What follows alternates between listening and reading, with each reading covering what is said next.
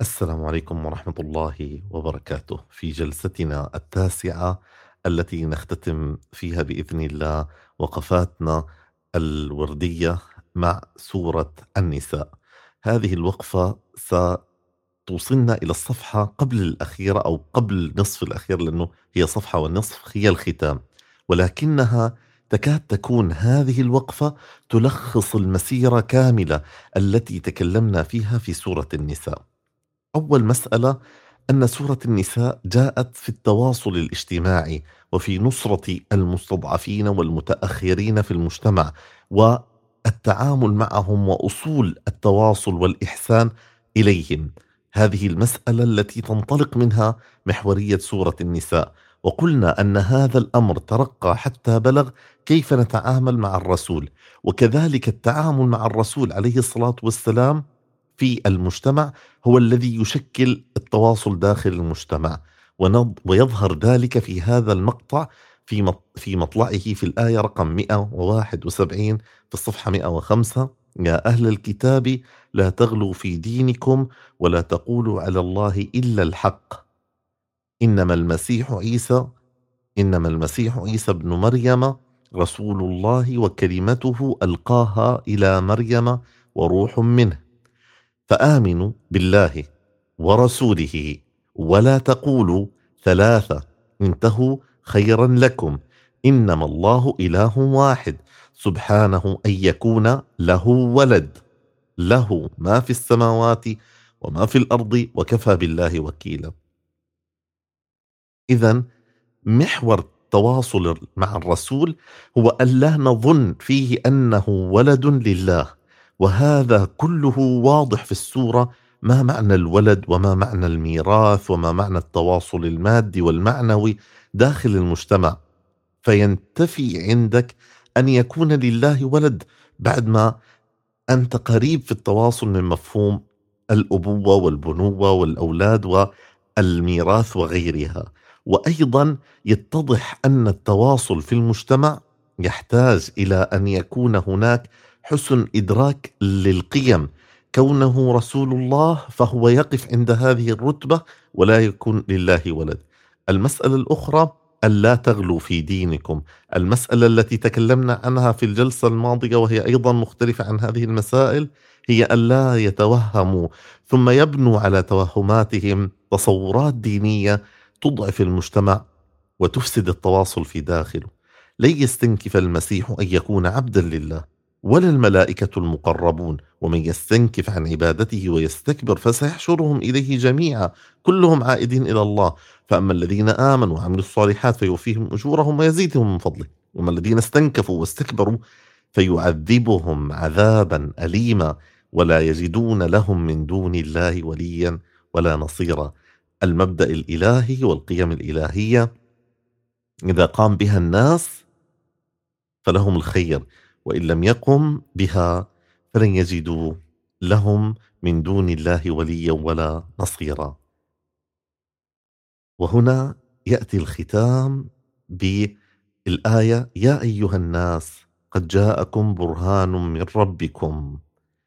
هنا كبداية سورة النساء يا أيها الناس اتقوا ربكم الذي خلقكم.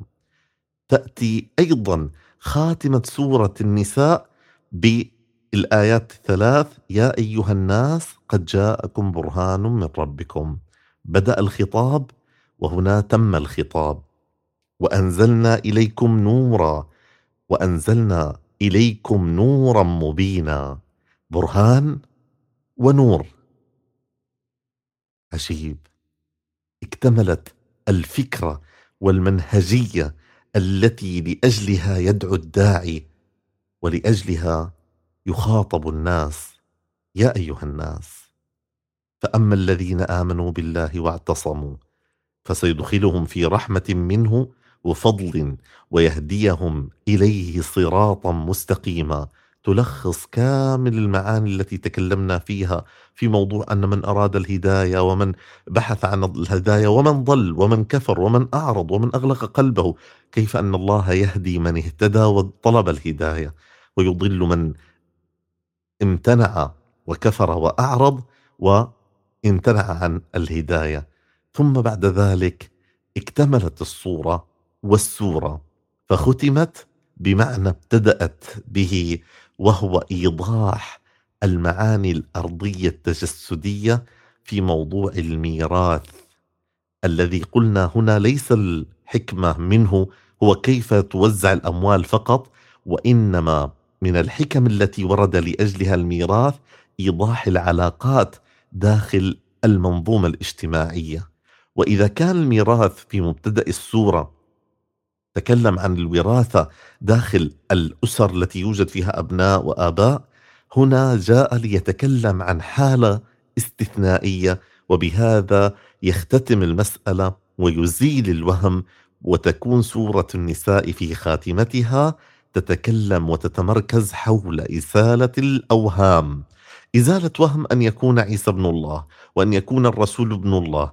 إزالة وهم أنه هناك من يستطيع أن يستنكف عن أن يكون عبدا لله وأن من استنكف وأعرض فإن له عذابا أليما. إزالة الأوهام بأن قد قدم لكم أيها الناس البرهان وإليكم النور فاعتصموا بما أنزل الله عز وجل عليكم وأمركم به. وهنا تغلق السورة بإيضاح لمحور أساس ارتكزت عليه السورة وهي مادية العلاقات والتجسدات التي انبنت على المبادئ التي قدمتها السورة يستفتونك قل الله يفتيكم في الكلالة. إن امرؤ هلك ليس له ولد وله أخت. ربما هذه الآية لوحدها بدون الدخول في المعنى الخاص بتوزيع الميراث يمكن أن نقف عندها بإذن الله في أوقات أخرى كآية لتصنيف وتمرحل تقديم المسائل العلمية. يستفتونك قل الله يفتيكم إن امرؤ هلك إيش هي الكلالة؟ تعريف الكلالة. ثم بعد ذلك ما هي أحكام الكلالة؟ وما هي الاستثناءات على هذه الأحكام؟ وكيف تكون؟ ثم الختام يبين الله لكم أن تضلوا والله بكل شيء عليم. عجيب. كل هذا حتى لا نضل. الحمد لله الذي أتم لنا قراءة سورة النساء والوقوف على أورادها وجعلنا ممن فتحت لهم المعاني واطلع عليها. نسأل الله عز وجل أن يرينا الحق وينير دروبنا وأن يهدينا سبيل الرشاد ويصلح قلوبنا ونفوسنا وأن يهدينا إلى الحق وأن يبين لنا الحق فنهتدي ولا نضل. ونعلم أن الله بكل شيء عليم فنتعلم مما أنزل الله عز وجل علينا ونلزم نسأل الله عز وجل أن يوفقنا لما يحب ويرضى. الحمد لله الذي تتم به الصالحات الحمد لله الذي تمت به البركات وصلاة وسلام على النبي الهادي المعلم الأول الذي علمنا كيف ننظر إلى الآيات وكيف نتأمل المعاني ونحقق فيها السير ونقيم من خلالها العبادات. أسأل الله عز وجل أن يبارك لنا وأن يجمعنا بنبيه عليه الصلاة والسلام في عليين صلى الله على نبينا محمد وعلى آله وصحبه وأتباعه إلى يوم الدين. والحمد لله رب العالمين. والسلام عليكم ورحمة الله.